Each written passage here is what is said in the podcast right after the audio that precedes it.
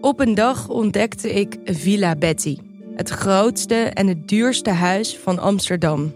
Ik had het jarenlang over het hoofd gezien. Maar mijn buurman Kees niet. Hij ziet hoe zijn buurvrouw Betty op haar honderdste uit de villa wordt gezet. En al haar spullen op een openbare veiling worden verkocht. Wie heeft haar dit aangedaan? Ik ben Floor Doppen en in mijn podcast Villa Betty ga ik op zoek naar Betty's erfenis. Luister nu in je favoriete podcast-app. Dit programma wordt mede mogelijk gemaakt door Toto.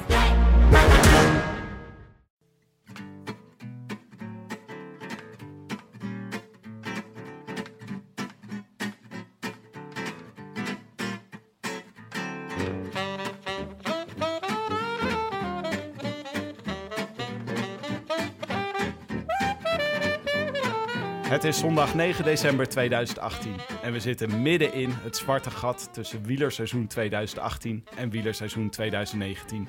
Vrees niet, vrienden, er zijn altijd nog specials. Live vanuit Den Haag is dit de Rode Lantaarn, de wielerpodcast van Het is Koers.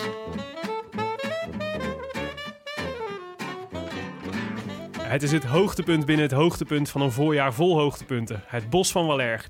2,5 kilometer hobbelde bobbel over misselijkmakend slechte kasseien. Op 90 kilometer van de eindstreep van de velodroom van Roubaix.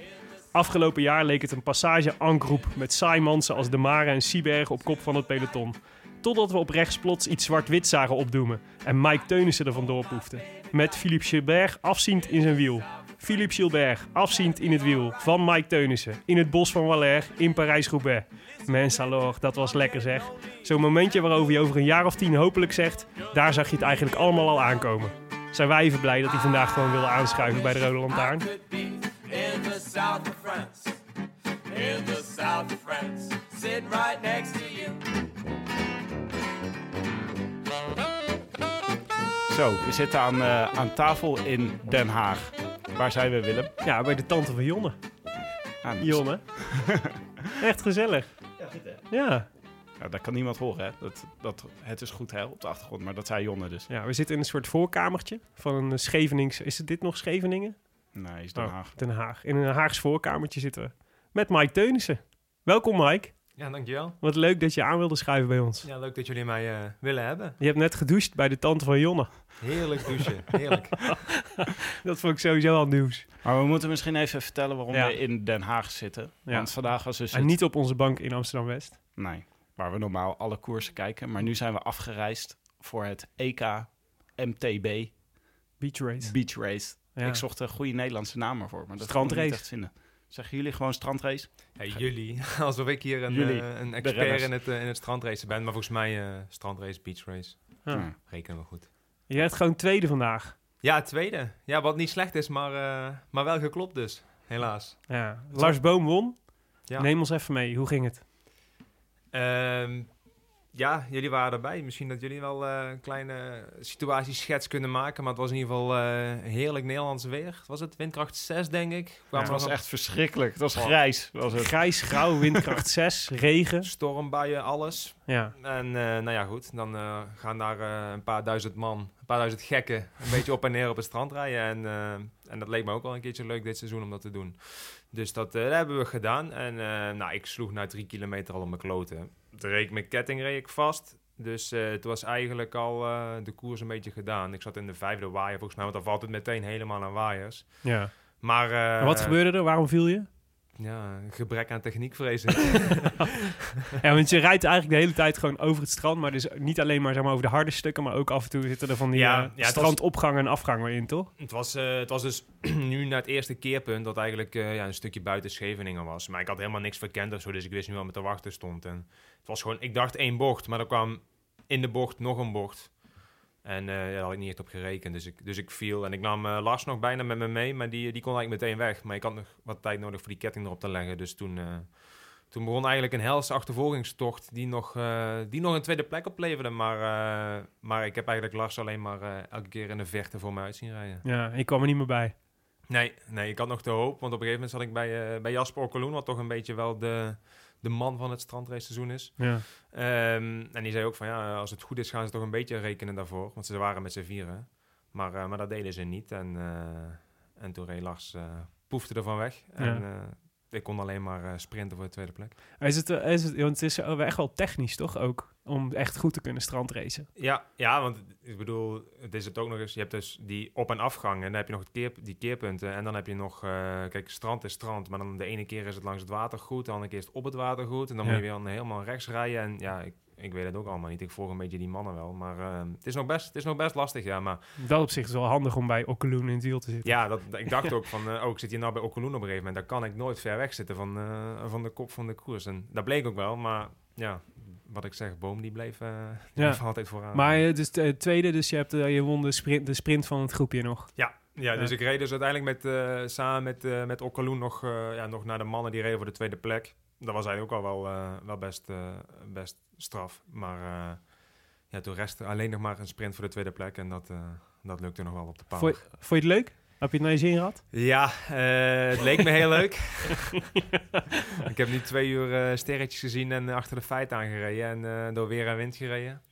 Maar, eh, maar dat douche bij eh, de tante van eh Jonne. Het deed wel veel goed. ja, zeker. Maar is er niet, eh, het lijkt me wel bijzonder dat jullie eh, eh, al die specialisten op, op zo'n dag als vandaag er gewoon opleggen. Ja, het, het stelt allemaal niks voor, dat, eh, dat blijkt wel. Nee, nee, ik vond, ik vond echt, eh het is echt super hoog niveau. En, eh, en eh, ja, ik zei daar net ook al met een paar interviews van, eh, het is niet natuurlijk zo dat als nu twee wegrenners komen en eh, alles aan bonken rijden, dat, dat het niks voorstelt. Maar kijk, Ramon was er ook, Sinkeldam. eh Lau doet er natuurlijk af en toe nog een paar. En, eh, en het is echt niet dat die, eh, dat die voor de knikkers meedoen, of dus zeker niet iedere, iedere week. Dus het is gewoon een heel hoog niveau. En, eh, en ik weet, Lars had er stiekem wel een klein beetje op staan. Had toch al wat trainingen ervoor gedaan. Dus eh, En je hebt ook al wat crosservaring, toch? ik heb wel wat crosservaringen. Maar eh, kijk, nu is het twee uur volle bak. En de laatste keer dat dat was, was gewoon met de Ronde van Turkije, laatste Ja. koers. Dus dat is in oktober geweest. Dus het was wel even, het was wel even wennen. Maar het is, het is, even, net, het is even net wat anders. Maar wel leuk. Op, Ja. wat, op, wat voor, op wat voor fietsen zitten jullie eigenlijk? Want dat zag, dat zag heel eh, eh, fancy uit allemaal. Ja, mooi hè? Ja, ik, ben, ik zijn goed geholpen door de mannen van Theo Schilder. Die hebben, eh, ja, die hebben gewoon Giants. En ja, we worden natuurlijk bij Sunweb gesponsord door Giant op dit moment nog. En eh, die hebben een mooi fietsje voor me geregeld. En het zijn volgens mij gewoon normale mountainbikes met... eh, ja, met een- van die gladde wielen dan. Met, met hele, gladde, hele gladde banden vooral, ja, Ja. Met bijna geen profiel. Dus dan reden ook op een gegeven moment ergens een stukje fietspad. En het was er natuurlijk nat. Ja, je schuift alle kanten op. En achter me op een gegeven moment zat volgens mij nog de Franse kampioen zat in het begin achter me. Ja, ik weet niet of ze... Oh ja, het was de EK natuurlijk. Ja, hè? ja, er reden nog een paar Fransen en Belgen mee, zeker. Ja. Maar eh, op een gegeven moment... eh, ja, ik weet niet of ze dan in Frankrijk nooit op het op asfalt rijden of zo. Maar eh, ja, die, die dook er achter mij door een bocht. En ik zat daar van, nou, ik weet niet of het al zo hard kan. En die man die, eh, die schoof er toch onderuit, joh. Dat was... eh, Nooit meer teruggezien. nee, nee, nooit meer teruggezien. Gelijk genezen, vrees ik. Tof. Hey, en hoe past het dan? Want, je, want eh, hoe zit het dan? Het is, dit is het naseizoen, hè? Eigenlijk. Dus, ja, het, echte seizoen is klaar. Ja. Ja, dus je zit Ja. nu weer in je opbouw. Dus dit maakt daar dan deel van uit, zeg maar. Ja, het is eigenlijk vooral... eh, het is niet binnen het ideaal plaatje, maar... ehm, het is wel een leuke prikkel. En ik, eh, ik had het met de ploeg overlegd. En eh, die zeiden ook wel van op zich... Als je heel veel van die lange je gaat, toch, duurtrainingen je doet... gaat toch naar een andere ploeg, dus prima. Nee, maar. Ja, dat is het mooie dus. Wij zijn dan nu, eh, wat is het, half? We zijn al in december. Ja. En officieel zit ik natuurlijk gewoon nog bij Sunweb. En ik heb ook nog de koers gereden voor Sunweb. Maar, maar voor de rest heb ik al veel met, met de nieuwe ploeg te maken. En ik heb ook al een, een trainer van de nieuwe ploeg. En, en vooral contact met de nieuwe ploeg. En Ja. ja, met Sunweb heb ik eigenlijk Wie is je nieuwe trainer? Te maken. Tim Heemskerk. Die is nieuw bij de ploeg. En die, eh, ja, die begeleidt mij maar... eh, maar die, de Want je zat bij Eiken, toch? Visbeek was toch jouw... ja, ja, dat was mijn, mijn coach. En Ja. dan had ik als trainer had ik, in het begin Luke Roberts en daarna Brian Stevens, dus twee Australiërs. Ja. Maar ja, dat is dus heel apart. Ons contract loopt dan tot 1 januari. Maar ehm, wij hebben dan, ja, wat is dat, na de laatste koers, eind oktober, Ja. dan, dan houdt het eigenlijk al op. Dan belt Eike nog een paar keer en te vragen hoe het gaat en zo. Maar dan, Ja. dan, ehm, dan is het eigenlijk al, eh, al Ja. wel klaar. En je laatste, je laatste koers was Turkije. Ja, dus het is eind oktober geweest. En, wat, Ja. eh, en, hoe, en hoe ziet wat zag de rest eruit? Ben je op vakantie geweest en zo? Eh, een paar dagen Valencia. Mijn vriendin die zit nog druk aan de studie, dus we konden niet nog eventjes een royale vakantie boeken. Maar, maar een paar dagen Valencia was ook, was ook voor mij En betreft. verder gewoon weinig, weinig fietsen. ja, ook. veel op de bank liggen. Hè? Ja? Het is echt lekker. Kan Alle series inhalen. Die, eh, Alle series in die je had laten ja, liggen. Ja, zeker. Willem, eh, wij zitten ook midden in het eh, winterseizoen. Hè? Maar ik Ja. begrijp dat jij je conditie op de Swift in, eh, in stand aan het houden bent. Om fit te zijn voor het nieuwe Rode Lantaarnseizoen. Nee, het is zwaar. Ik heb Zwift ontdekt. Gaat het, is het leuk? Ja, het is, het is, het is, het is reuze verslavend en bizar leuk, ja. Dat is toch even voor de mensen die niet weten wat Ja, het is is. gewoon- het is gewoon op een maar- home trainer zitten eigenlijk. Ja, ja, feitelijk. Maar dan zet je je eigen fiets zet je in soort van in- op de tax, zeg maar. Dus tax is zo'n eigenlijk van die rollers, maar dan niet echt meer rollers zijn het.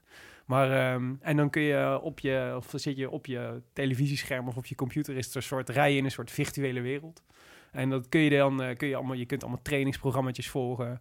En je kunt wedstrijdjes rijden en dus je hebt social rides, dus het is koers. De, onze onze lieve vrienden van hetiskoers.nl die organiseren elke vrijdagavond een social ride. Kun je een uurtje mee fietsen. Dan rij je gewoon met 100 man in een soort virtuele wereld. Of door Londen of door New York. Kunnen mensen ook in, jou, eh, in jouw wiel zitten? Kunnen ze in mijn wiel Terwijl zitten. ze door New York fietsen. Ja, maar dat het is toch dus- geweldig? Ja, maar het is sowieso geweldig. Want je hebt, kunt dus dan allemaal mensen volgen en zo. En dan, als die dan online zijn, krijg je een seintje. En laatst was ik dus, eh, van de week was ik dus, eh, zat ik in één keer in het wiel bij Koen Bouwman. Nou, dat is toch Oh. fantastisch. Hoe lang? Ja, niet heel lang. Doe jij dat ook maar? Twee minuten. Swift, eh, Swift rijden. Ik heb eigenlijk net als Willem dat vrij recentelijk ontdekt. Eh, ik heb de jongens van Swift een berichtje gestuurd van, goh, dat lijkt me ook wel leuk. En eh, die hebben mij eigenlijk alles uitgelegd en geholpen. Dit is wel weer echt het voordeel van de pro. Ja, dat, eh, dat, Ja. Scheelt, dat scheelt enorm. En, eh, maar ik weet daar verder eigenlijk ook nog niet, eh, nog niet het naadje van de kous van. Maar eh, ik kreeg wel verschillende kudo's de afgelopen tijd van, eh, Ja. van ene Willem. Willem, Ja, ride on. Ge- ja. Heb jij kudo's Ik geef ride-ons. Ja, ik dacht, ja. Ah, Ja, nou, wat leuk. Dan is toch nog iemand blij dat ik... eh, Toch een dat opsteker. heb. Ja, ja. Maar het is leuk, ja. En je kunt dus van alles, dus die social rides zijn heel leuk. Maar je hoort, wat het wel het nare is, ik ben wel benieuwd of jij dat ook hebt. Maar dus dat, het is super moeilijk om, heel, om rustig aan te doen. Omdat er zitten de hele tijd in dat hele spel zitten, want het is een beetje echt een soort spel. Je krijgt dus de hele tijd prikkels om harder te gaan. Dus dat je, weet je wel, dus iedere keer staat er dan als je bij iemand, weet je, 10 meter van iemand vandaan bent, dan staat er van, eh, eh, probeer, hem in zijn, probeer hem in zijn wiel te komen. Weet je wel, dat. En de hele tijd krijg je een soort van incentives om net iets te verder. Dus ik ben echt, na een uur ben ik echt kapot van, eh, van fietsen. Maar het is wel tof. Dus ik had van de week mijn eerste, nee, mijn eerste twee wedstrijdjes gefietst. Meteen podiumplek, ook tweede, Mike. Kijk. Is alleen voor de hele grote weggelegd, hè? ja, precies. Jullie zijn echt Ja. de van Avermaats van, eh, van dit Ja, winterseizoen. min of, min, min of meer, ja. ja.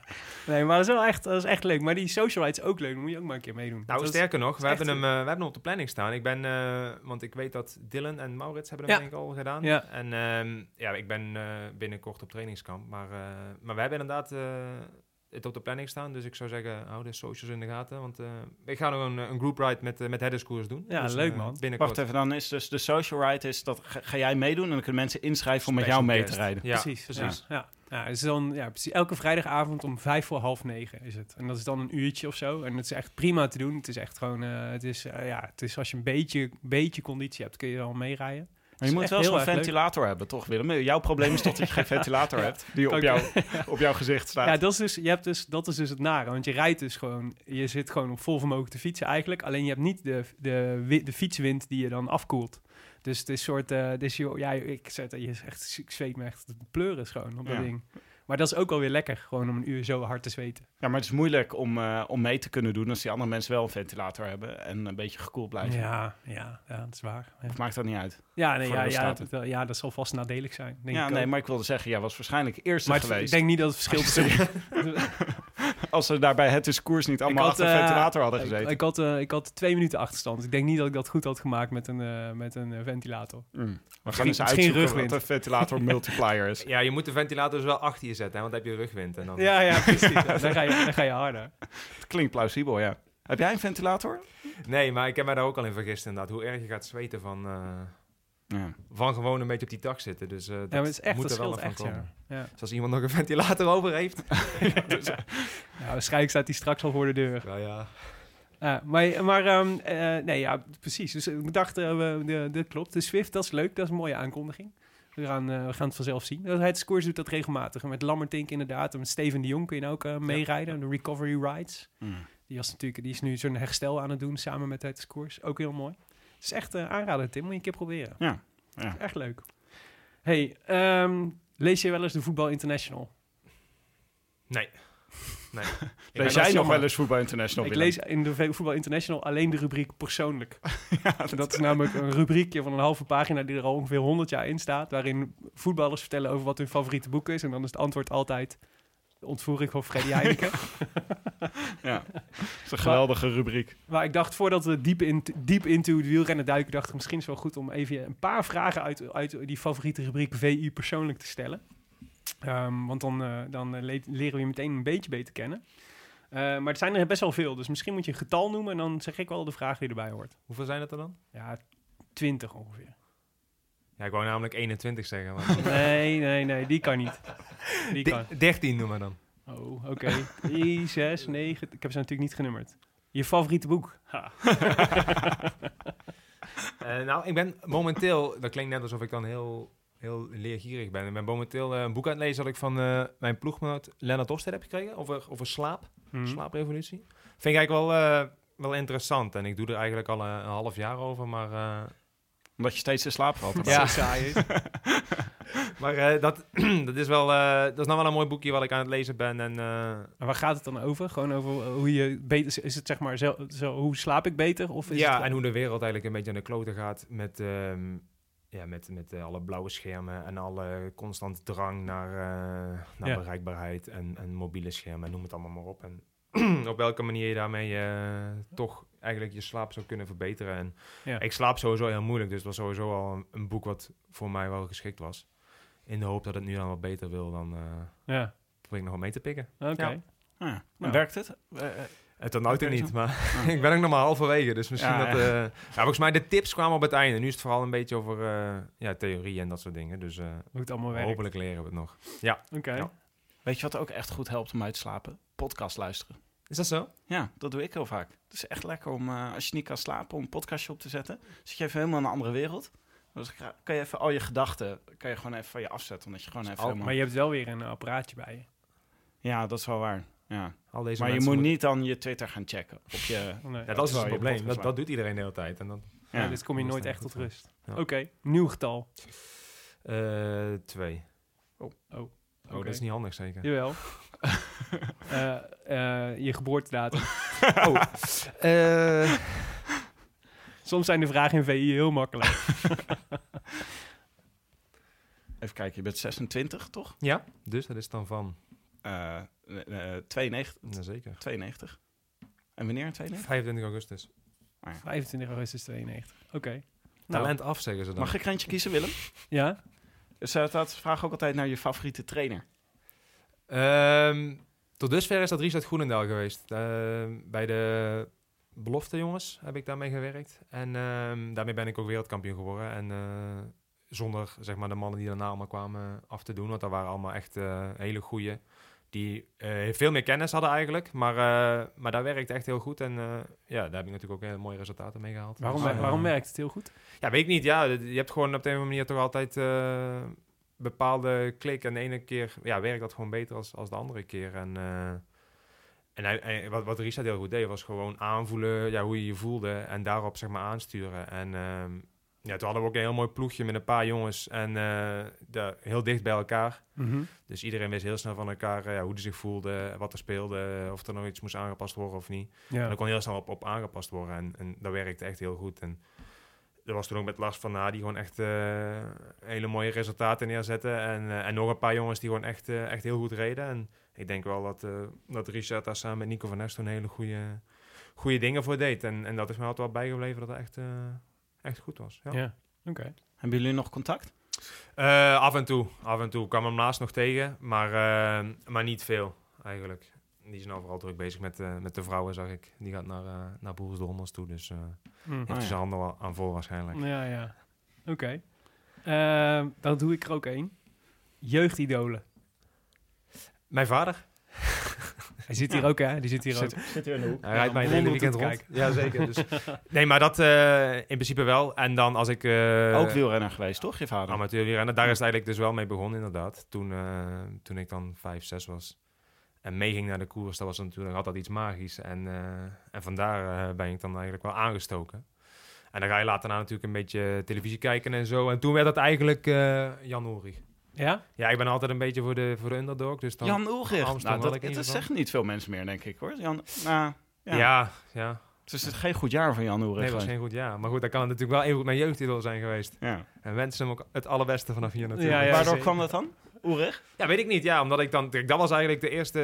In ieder geval wat ik nu kan herinneren, zeg maar de eerste tijd dat ik eh, naar de koers keek. en Naar de Tour de France keek bijvoorbeeld. Ja. En dan, eh ja, Armstrong, dat stond me dan niet zo aan. Want ja, die won al de hele tijd. Dus dan was ik meer fan voor, eh voor Ulrich, Iban Mayo. Dat soort Ja. figuren. ja, ja. Ja, ik ook hoor. Dat was Maar als in, iedereen zeg maar, toch eigenlijk? eh, Ook eh, posters op je kamer en zo? Van, Ja. eh, Zeker, toen wel. Ja, van Jan Oeri. ja van jou. Mooi, Ja, eigenlijk alle mooie wielren posters die er dan eh, in die blaadjes toen dat tijd kwamen, die, eh, die hingen al aan de muur. Ja. Ja. Oké.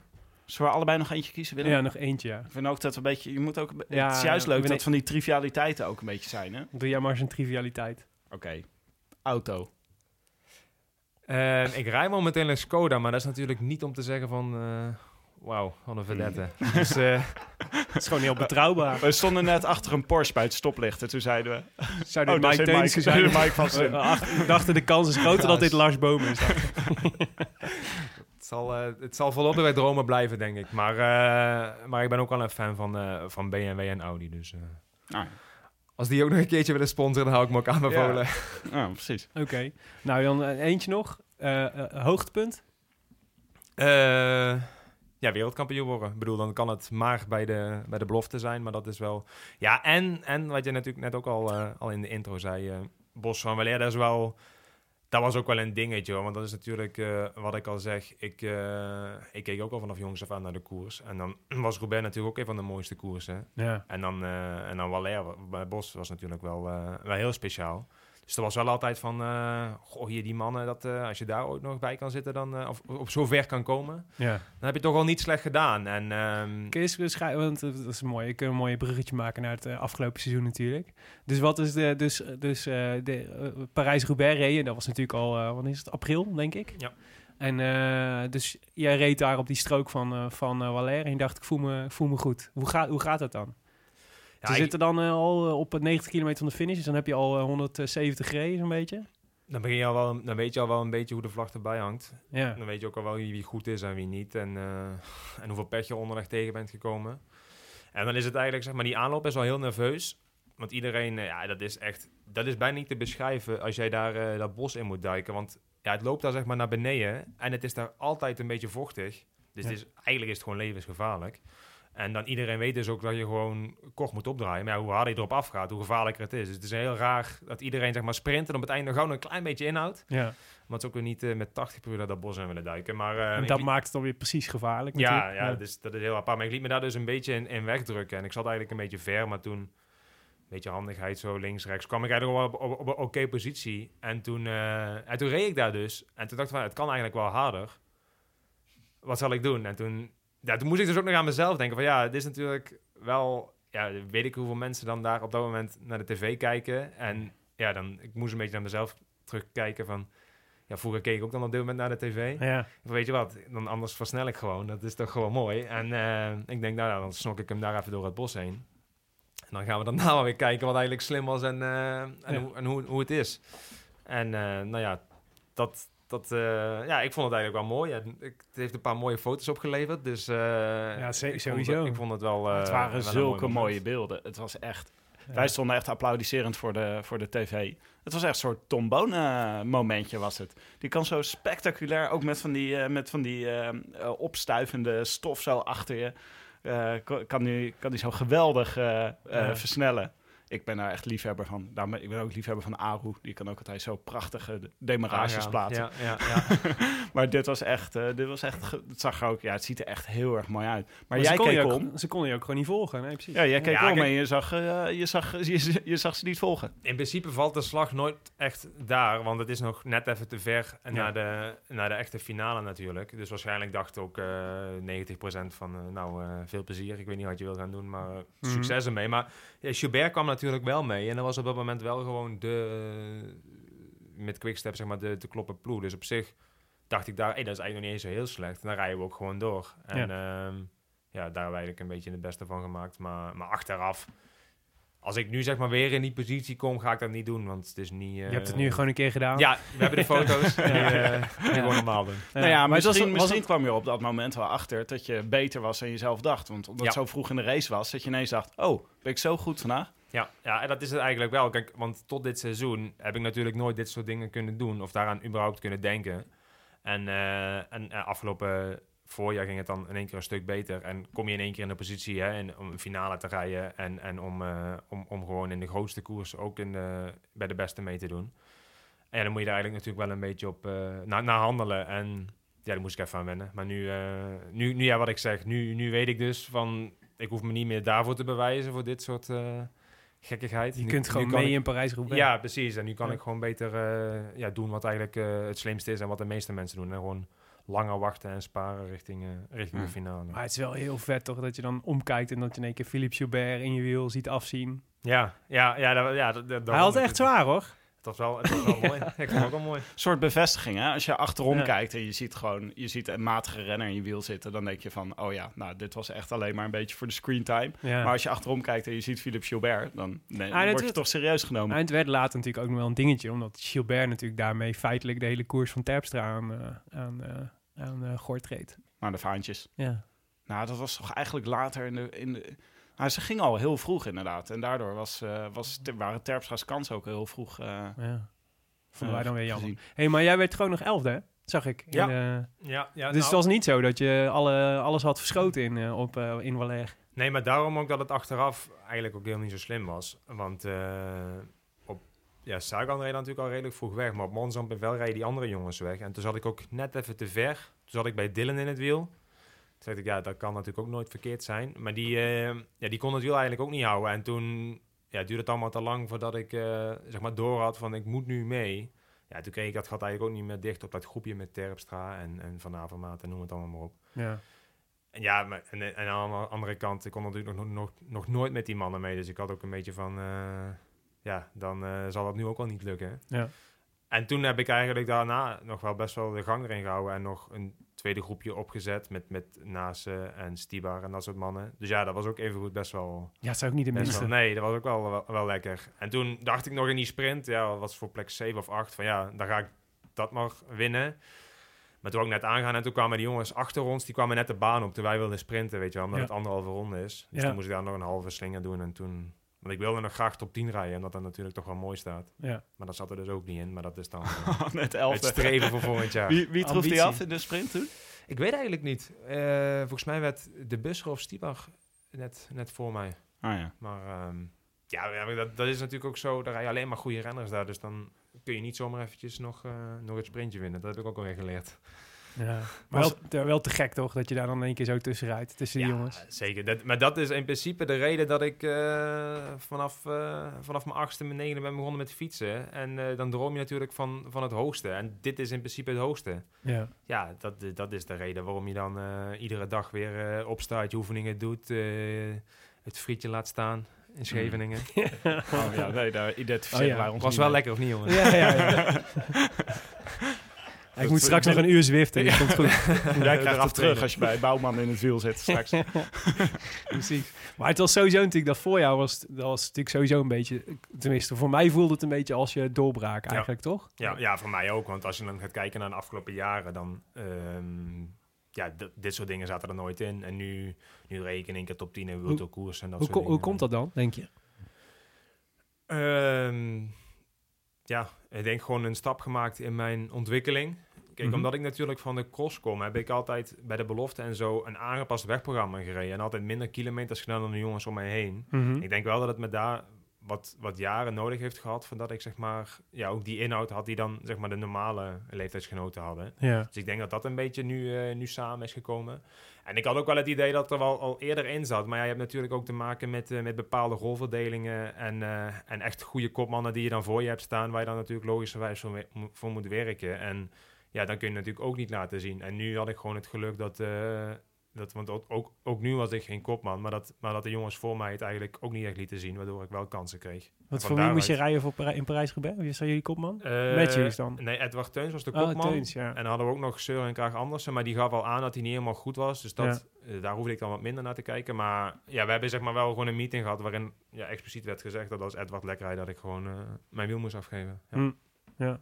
Hey, en eh, eigenlijk was de eerste, het eerste moment, was denk ik dwars de Vlaanderen, toch? Waar je echt... eh, Ja, ja, ik reed in Parijs niet al een paar keer kort, maar ja, dat was zeg maar dan tweede rij. Of geval, ja, dat was dan nooit echt om te winnen. En Dwars door Vlaanderen was de eerste koers. En ook eigenlijk de enige koers waar ik echt eh, Ja, kon winnen. Leuk zeg, jullie hebben dwars door Vlaanderen met elkaar samen hebben het samen Dat beleefd. is toch ook een van jouw hoogtepunten van dit jaar, Dat is Willem? absoluut zo. Ja. Nou, ik, zat, eh, ik zelf vertelde net al, ik zat, zeg maar, ik zat toen natuurlijk voor, in de, voor het peloton in de auto. Dus ik heb helemaal niks van die koers gezien. Behalve dan dat ik hetzelfde weer meekreeg in de auto. Dus dat, het echt, dat was een beetje Je vergelijkbaar had met vandaag. renner gezien, toch? Jawel, um, eh, Valkrein, want die was gevallen en die reed achter. Dus dat was letterlijk de enige renner die ik gezien heb, zeg maar, tijdens de, tijdens de koers. Maar ik zat dus in de voorste auto en dat betekent dat je voor het peloton uitrijdt. En dan hoor je wel dus de hele tijd de koersradio, wat heel leuk is, want dat is een soort van understated telkens met, eh wordt, wordt gewoon feitelijk meegedeeld wie er in de kopgroep zit, wie er gevallen is, weet ik veel wat. Dus toen hoorde ik in één keer Mike Teunissen, een kopgroep met, eh, met eh, Van Marken en eh, Lampaard en eh, wie nog meer? Van Marken, Lampaard. Met z'n vieren waren jullie, toch? Pedersen Pedersen, ja. en Bovenhagen. En Boos van Hagen. Ja, precies. Een mooi groepje was Ja, dat. ook maar. Ja. En, eh, en ik mocht, ik kon dus, eh, wij waren als e- eerder bij de finish, ik kon uitstappen. En de laatste bocht stond ik, eh, stond ik te wachten wat er ging gebeuren. En toen had ik dus niks meer meegekregen, behalve dan dat dat groepje van vijf er nog was. En ik dacht natuurlijk, ja, er zitten wel een paar echt, dat zijn gewoon klasbakken. En ik ben blij dat, eh, dat, eh, dat eh, Mike erbij zit, maar ik moet nog maar zien. Maar ehm, ja, misschien moet je zelf maar even die finale herbeleven. Maar heb jij er toen de Mike Teunissen bocht van gemaakt? Daar? Ja, ja, ik heb toen heel hard, ik heb toen heel, kom on Mike, geroepen. Ja. En toen werd hij nog tweede. Oh, dat moet geholpen hebben. Ja, precies. Nee, maar hij zat, wij zaten gisteren, zaten natuurlijk, hadden een soort ter voorbereiding van, eh, van het gesprek, dachten we gaan nog even wat de hoogtepunten terugkijken en zo. En toen zag ik dus eindelijk de finale. En, eh, en eh, eigenlijk dacht ik, eh, wel jij was veel beter dan, dan, dan, dan nou ja, misschien niet dan, dan Lampaard, maar dan de rest wel. Sowieso. Ja, weer, weer eh, de zaak onderschat. Nou ja, ik, achteraf gezien wel, maar op dat moment weet je dat niet, zeg maar. Dus Ja. dan kun je wel doen of denken van ja, ik ben goed en ik ga hier alle gaten dichtrijden. Maar dan word je dadelijk vijfde en dan denkt iedereen ook dat je de stomste van het hele Maar dacht je dat je, je voelde wel dat je goed was? Ja, ik was wel goed, alleen ja, van Marke Bovenhagen, dat zijn natuurlijk ook gewoon hele sterke mannen. En zeker na zo'n koers. En die Peda ging nog super hard aan op anderhalve kilometer. Dus ik dacht, oh, die is ook goed. Ja, ja en Lampaard, die rijdt natuurlijk al, al een aantal jaren super hard. Dus ja, dan kan ik wel goed zijn. Maar dan leek, het leek me sterk dat ik dan in één keer de beste was van heel die groep. Dus ik was niet, ik was niet helemaal zeker. Maar had je wel een plan? Ehm, nou, ik wilde eigenlijk vooral niet altijd de eerste zijn die reageerde. En ehm, ja, op het einde eh, ging Pedersen dan en toen haalde Lampaard hem terug. En toen dacht ik van ja, ik kan eigenlijk gaan demareren. Maar toen wilde ik een beetje op mijn sprint gaan gokken. Mhm. En toen, eh ja, toen reed Lampaard dus een beetje op kousenvoeten weg. En ja, ik zat niet helemaal vast op het wiel. En toen dacht Wat ik betekent dat? Op kousenvoeten? Scha- zo langzaam? Slafjes. Oh ja, dus het was eigenlijk een half, eh, Ja, half poging. Als je zeg maar drie keer fatsoenlijk trapt, dan zit je op het wiel. Maar ehm, Ah, ja, ja. dat deed ik dan dus niet. Dat deden we allemaal niet. En dan, voordat je het weet, heeft hij 10 meter en dan gaat hij wel vol aan. En dan, eh, Maar bes- kijk je, die- kijk je dan kijk je later dan zo'n finale nog heel ja, vaak tuurlijk, terug? tuurlijk. Want kijk, we gaan er natuurlijk vanuit dat het de komende jaren beter gaat. Maar voor hetzelfde kom ik nooit meer in die positie. En dan eh, is dit wel een gemiste kans. Mhm. Dus eh, ik heb er wel een aantal keer teruggekeken. En ook met heel veel jong- mensen en jongens eh, natuurlijk besproken. Had het anders gekund, had het anders gemoeten, dat soort dingen. En? Wat is je conclusie? Eh, mijn conclusie is, eh, met de informatie die ik toen had, heb ik denk ik de beste keuze gemaakt. Omdat ik nogmaals denk dat als ik hem ga halen, dat ik niet meer tweede kan worden. Zeg maar het sprintje kan winnen. Ja. Plus, eh, zeg maar, toen Lampaard ging, toen keek ik naar rechts. En toen wilde Van Marken zeg maar aangaan. Dat zag ik gewoon. Maar toen, ja, toen wilde ik daarop reageren. Maar toen bleef hij ook even wachten. En toen gebeurde er eigenlijk helemaal niks. En Ja. ja, dan, ga je ook, dan kom je in zo'n soort cirkel waarbij niemand iets doet. En dan Ja. is het allemaal te laat. Hè? Dan voel je, dat, voel, je het, voel je toen meteen? Dat toen hij weg was, Dat dat, je dacht... laat Dus, was. ja, ja, de- ja, ja, dat, dat weet je eigenlijk dan eh, drie seconden later al. ja, Het heeft er ook geen nut meer om te gaan halen, want dat, dat is dan al te laat. Dan moet je gewoon meteen opzitten en anders, eh, ja. en anders niet meer. Dus ja, achteraf had ik misschien wel nog moeten reageren.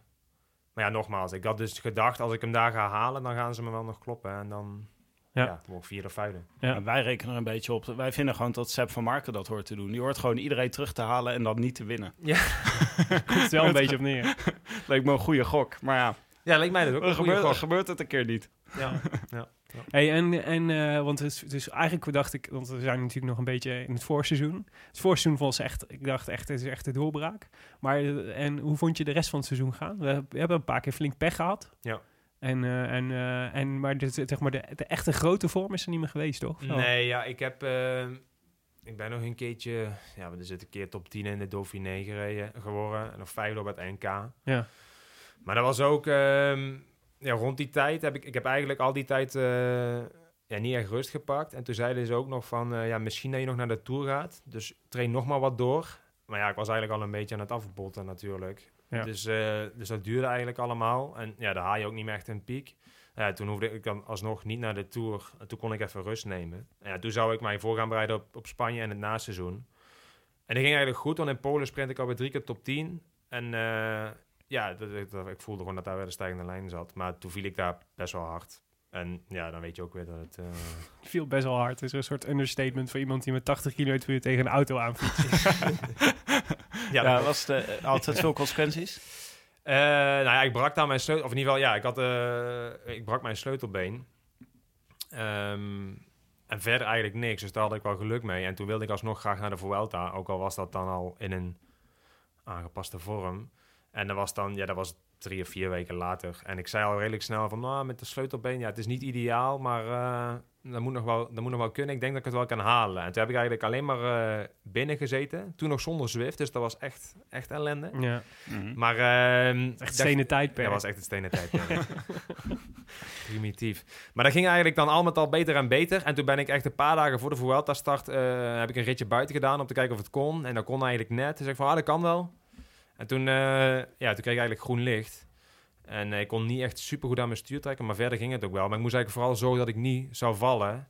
En toen viel ik al in de tweede rit. Dus dat was ook wel, eh, Ja. dat was ook wel lekker. Maar ja, dan, dan weet je al, je bent al niet, niet top. En het is al een beetje minder. En toen viel ik twee keer. Anders kun je nog erop hopen dat je zeg maar, richting het einde van de Vuelta nog beter wordt. Maar toen was het een beetje een... ja, hoe moet ik het zeggen? Het was vooral Een afzien. beetje een nachtkaars. Ja, een beetje wel. Maar toen... Maar je hebt wel gewoon uitgereden. Ik heb hem vooral uitgereden met het oog op, op volgend jaar. En ook om nog zo goed mogelijk proberen de jongens, die jongens te helpen. Ja. En, eh, en toen werd ik in Turkije nog, eh, nog een keer vierde in de rit. En net niet top 10 volgens mij in het klassement. Dus dat was eigenlijk ook nog best wel, best wel oké. Maar het is niet, eh, Hm. geen hoogvlieger. Maar Ja. wel een paar keer goed gevallen dit jaar. Ja, drie wel- keer, eh, drie keer goed gevallen. ja. Ook in januari, toch? Of in januari in Kettle Evans en dan nog in, in Yorkshire ben ik hard gevallen. Waren drie keer echt, eh, ja, drie keer met meer dan 60 per uur. Dus dat was wel... eh, Nee, maar dat is dan vandaag keer, dan toch? weer. Oh ja, vandaag weer. Mooie afsluiting van het seizoen. Ja, inderdaad. Hoe is het met je sleutelbeen? Ja, wel goed eigenlijk. Ik kan eigenlijk alles van mee. Ja, ik heb ook, ik moet ook zeggen, dus tussen, tussen Polen en, en Spanje echt heel veel, eh, heel veel fysio, iedere dag oefeningen. En ook in, in, in de Vuelta nog veel oefeningen gedaan en daarna nog. En eh, ja, nu is dat eigenlijk wel, eh, eigenlijk wel, eh, ja, wel goed. Hey, vandaag was ook de laatste rit in eh, zwart-wit, hè? Voor Ja. Sunweb. Ja, dat was de laatste officiële koers. Ja. Voelde het nog eh, bijzonder? Zo, een beetje afsluiting van een tijdperk, toch? Eh, ja, ik moest er wel vandaag even aan denken, maar, eh, maar het is Om ook het goede pak aan te doen. Ja, ik dacht ik moet Boom laten rijden, want dat is een ploeggenoot, maar dat komt zeker. ook niet waar. Super verwarrend allemaal deze Ik tijd. snap allemaal niks van. Nee, maar ik dacht dus wel van... eh, ja, het is heel apart, want ik, je rijdt zeg maar in oktober je laatste koers. Dan is het eigenlijk al een soort van afscheid. Ook al rij je dan nog steeds in die, in die kleren en zo. Dus dat is heel, heel gemengd. En nu, nu eh, ja, is het dan officieel de laatste koers. Maar eigenlijk ja, heb ik Hm. al afscheid genomen, moet ik zeggen. Ja. Ja, en dan is het gewoon tot... Want het is, dat is een beetje hoe het werkt. Dan zeg maar tot 31 december rij je gewoon in de Sunweb kleren. En, eh, en op Sunweb fietsen en dat soort dingen. En op 1 januari is het in één keer allemaal, Allemaal allemaal anders. anders. Ja. Hoe doe je Ja. dat met je trainingsrondjes dan eigenlijk? Ga je nu eh, in je trainingsrondjes, heb je dan gewoon zelf kleren of heb je dan Sunweb kleren? Gewoon zo kleren. Want ik Maar word daar gewoon fiets je dus nog wel in. nu. betaald tot 31 december Ja. om, eh om een zwemkleren te fietsen. Dus dat doen we dan gewoon. Ja. Ja. Waarom, eh, waarom eh, ga je weg bij Sunweb? Ehm, omdat ik het gevoel heb dat ik mij... eh, Wij hebben ook een theorie hoor. Maar eerst jou. ik heb het gevoel dat ik mij beter kan ontwikkelen en, en, en meer van mijzelf kan laten zien bij, eh, bij andere ploegen. En in dit geval eh, helemaal bij, eh, bij het nieuwe Team Jumbo. Maar wat is jouw theorie? Ja. Jij denkt een betere theorie te hebben dan Mike. Nee, nee, nou kijk, ik kan me voorstellen dat... nee, kijk, er zijn natuurlijk twee, volgens mij twee dingen bij Sunweb wat, eh, wat, waar het dan altijd over gaat. Het ene is natuurlijk de soort protocollen fetischisme. Hè, dat moet je liggen volgens mij als, eh, als, eh, als renner. Weet je, ik kan me heel goed voorstellen dat je daar, als je daar een tijdje fietst, dat het je beter maakt. Weet je? Omdat je volgens mij op heel veel, aan heel veel dingen kan schaven waar andere ploegen misschien niet zo aan denken. Of dat je daar, nou, ja, dat het je wel helpt. Zeker als je jonge renner bent om dan om een betere prof te worden, zeg maar. Dat denk ik. En het is natuurlijk, ze zijn een beetje, een beetje cheap, toch? Over het algemeen. Ze proberen zeg maar goede, goede, goede renners voor relatief weinig geld te krijgen.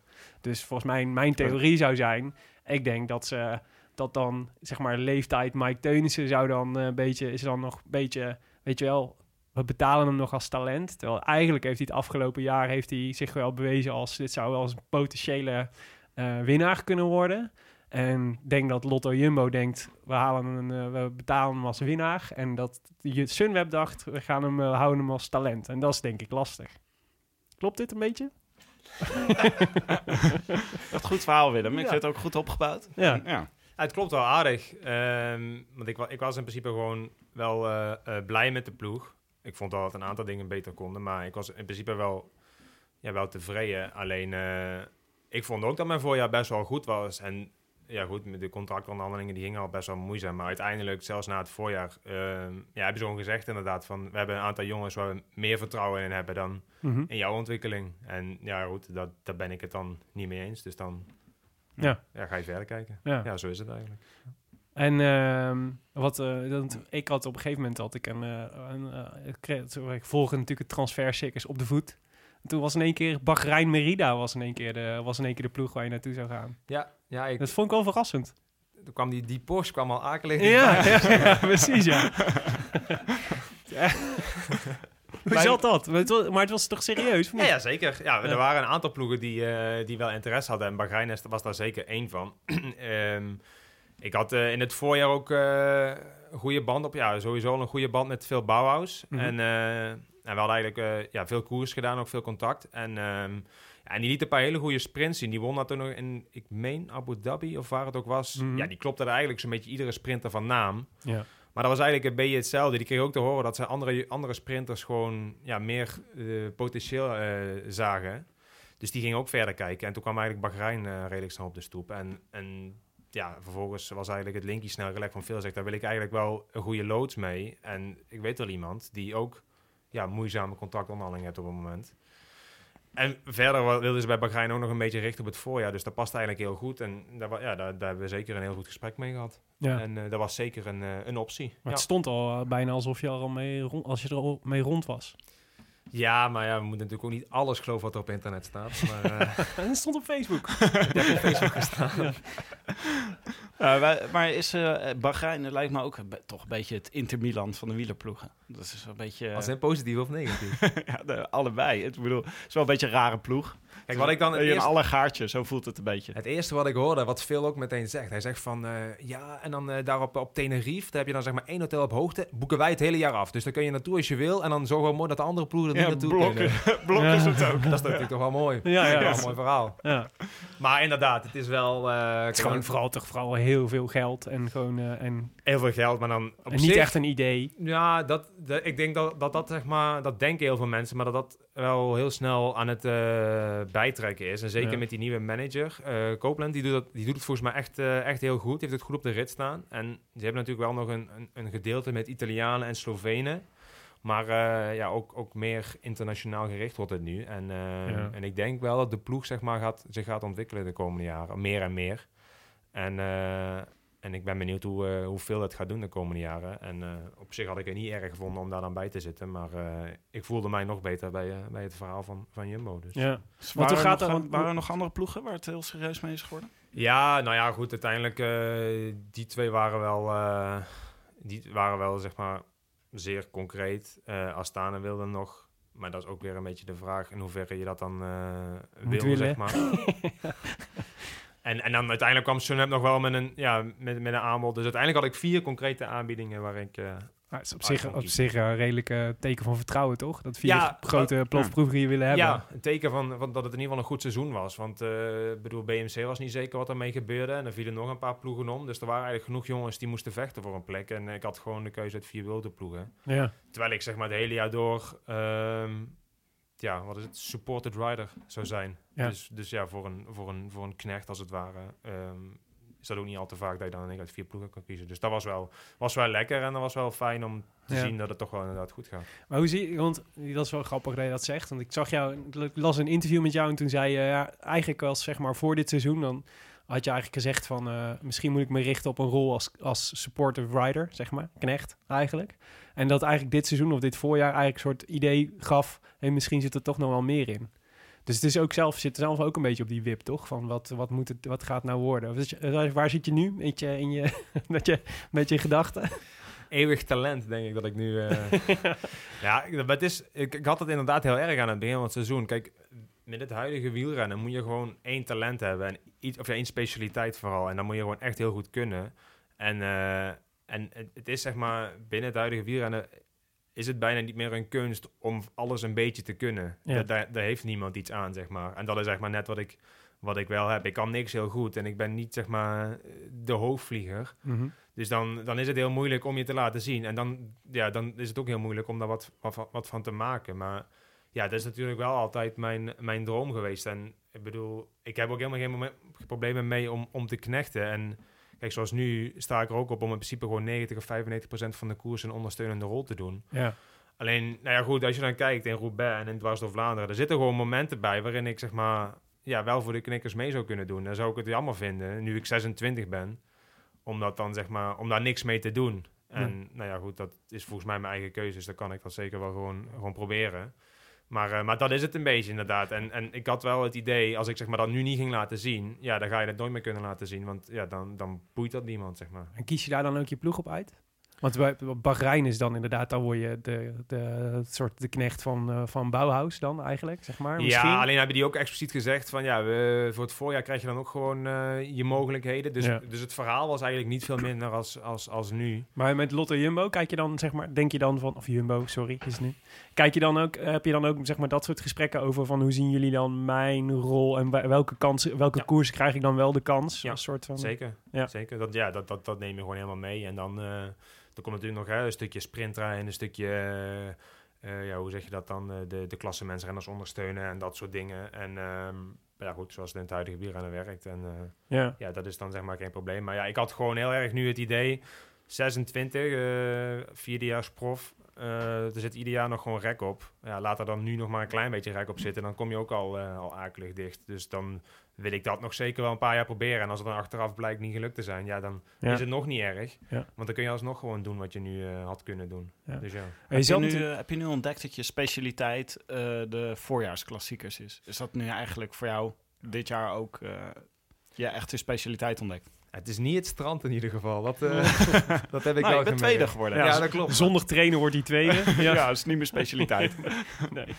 Lomphard fietsen dan, dat is misschien mijn, mijn specialiteit. Dat kon ik vandaag nog een beetje gebruiken. Maar ja, misschien wel het voorjaar. En dan ehm, ja, vooral ja, gewoon de koersen waarin het dus wel nog eh, nut heeft om alles een beetje te kunnen, maar niks heel goed. Weet je wel, een bepaalde mate van explosiviteit, een bepaalde mate van positioneren. Nog een klein beetje compenseren met, eh, met techniek, moraal. Zorgen dat je iedere keer op de goede positie zit. En dat kan in die koers natuurlijk wel gewoon het beste. En eh, kijk, ik kan wel een, een Tour de France etappe gaan doen en dan de hele tijd in de be- beste positie gaan zitten. Maar dan dijken we daar op de Wes op en dan ja, heb ik nog niks daar te zoeken. Dus dat, dat kan ik wel, ja, daar kun je natuurlijk toch meer in het voorjaar mee, mee, mee spelen. En zeker als dan die exclusiviteit wel nog erin zit. Ja. Dan is dat, en, ja, dan is dat wel een beetje waar je naartoe moet gaan, eh, moet gaan werken. Of ja, wil gaan, ja. ja. Oh, we hebben hier een luisteraarsvraag over. Jonne, ene Jonne Series uit Amsterdam heeft een vraag. Ja, eh, heel concreet. eh, dat is ook eh, zeer uit persoonlijke nieuwsgierigheid. Ben jij de kopman van Jumbo voor het voorjaar? Ehm, de bedoeling is dat wij met een aantal voorjaarsklassiekers specialisten gaan werken. En eigenlijk vooral de breedte daarvan gaan, gaan benutten. En dat we niet gaan werken met een specifieke kopman, maar dat we gewoon gaan kijken ja, wie is er goed en, en wie kan er vandaag een kans gaan. En als er dus iemand goed is, dan, eh, dan, dan mag hij dat eh, proberen. Kijk, ik, ik heb nu een goed voorjaar gehad. Maar ik zou het ook eh, flauw vinden als ik dan tegen Taken van de Horen, die ook gewoon een goed jaar heeft gehad, ga zeggen van ja, sorry, maar ik ben tweede in Dwars door Vlaanderen, dus ik ga je vandaag gewoon alles opeisen. Dan, dat, dat wil ik niet en, en ik denk dat het ook niet de beste manier is om zo'n koers in te gaan. Als je kijkt naar Quickstep, die hebben gewoon een aantal jongens die heel goed in de breedte ja, te zitten. En ehm, Het ja, is gewoon een nieuwe Wolfpack. die... Ja, dat, dat is wel De een beetje waar, de eh, waar we naartoe zouden willen eh, groeien. We hebben allemaal jongens ongeveer Ja. dezelfde leeftijd. Dus, ehm, dus dat, ja, dat, dat is wel dat is een mooi streven, denk ik. Wie heb je dan nog meer voor de voorjaarsklassiekers? Je hebt Van de Hoorn. Dus, en jij? Danny van Poppel, Oh ja. Timo Rozen, die werd nog twee keer eh, kort in Canada, tussen niet de minste. Groenewegen natuurlijk gewoon. Groenewegen, die gaat Ja. natuurlijk nog een aantal koersen van doen. Dan hebben we nog Groendal Jansen. Ja. Jeetje, wat een ploeg ook, hè, komend jaar. Dat is wel echt... eh, het wordt drummen. Stop te helpen. De, zag ergens eh, boven een interview met jou staan. ja, en Van Aert misschien. Ja. Ja. Dat, dat, is, dat is de stand van zaken nu? Of dat hij wel of niet... eh, dat is een beetje de vraag nog, toch? Of hij nog gaat... eh, of dat er nog rond gaat komen voor... Ja, ja, dat is de vraag, ja. ja. Hmm. Als, eh, als eh, voorzitter van de Mike Teuns fanclub. Ja. Je zit hier... Jonne wil het echt heel graag weten. Ja. Nou, Voor- dan voor de zal luister- ik buiten de uitzending om met die ronde bij gaan praten. Ah. Oké. Nou, ja, we, Maar hopen, we van niet, want dan eh, meer kans voor Mike in het voorjaar. Nee, man. Ja, maar dat- er- iemand, iemand moet toch de kastanjes uit het vuur halen in Parijs-Roubaix... zodat Mike eh, kan, eh, gewoon lekker in het peloton kan blijven zitten. Goed, goed omdenken. Ja, maar in principe, je, echt kijkt, een uitstekende knecht, Wout van Aert. ja, dat, ja, inderdaad, denk ik ook. als je kijkt hoe Quickstep die koersen rijdt, ja, die rijden gewoon met vier man die in principe die koers kunnen winnen. Ja, de- dan zie ik niet in waarom, waarom alle andere ploegen dat met één kop... Want ja, natuurlijk, omdat het budgetair handiger is.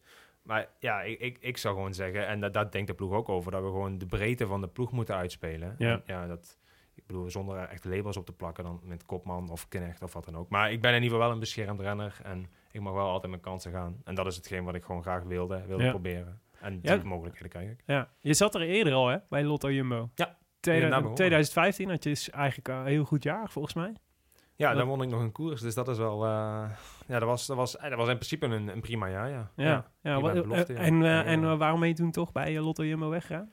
Eh, ja, dat, dat was zeg maar op het moment dat de ploeg ook iets minder lekker draaide. En er ging ook een paar dingetjes niet helemaal goed. En ehm, ja, toen had ik ook het idee dat ik zeg maar wel... eh, ja, hetzelfde antwoord als nu eigenlijk. Maar mij beter kan ontwikkelen bij een andere ploeg. Want Sunweb die wilde ook mij eigenlijk in het begin al graag hebben. Nou, toen heb ik voor Lotto Jumbo gekozen. Maar twee jaar later kwamen ze eigenlijk weer Ja. met een heel mooi duidelijk plan.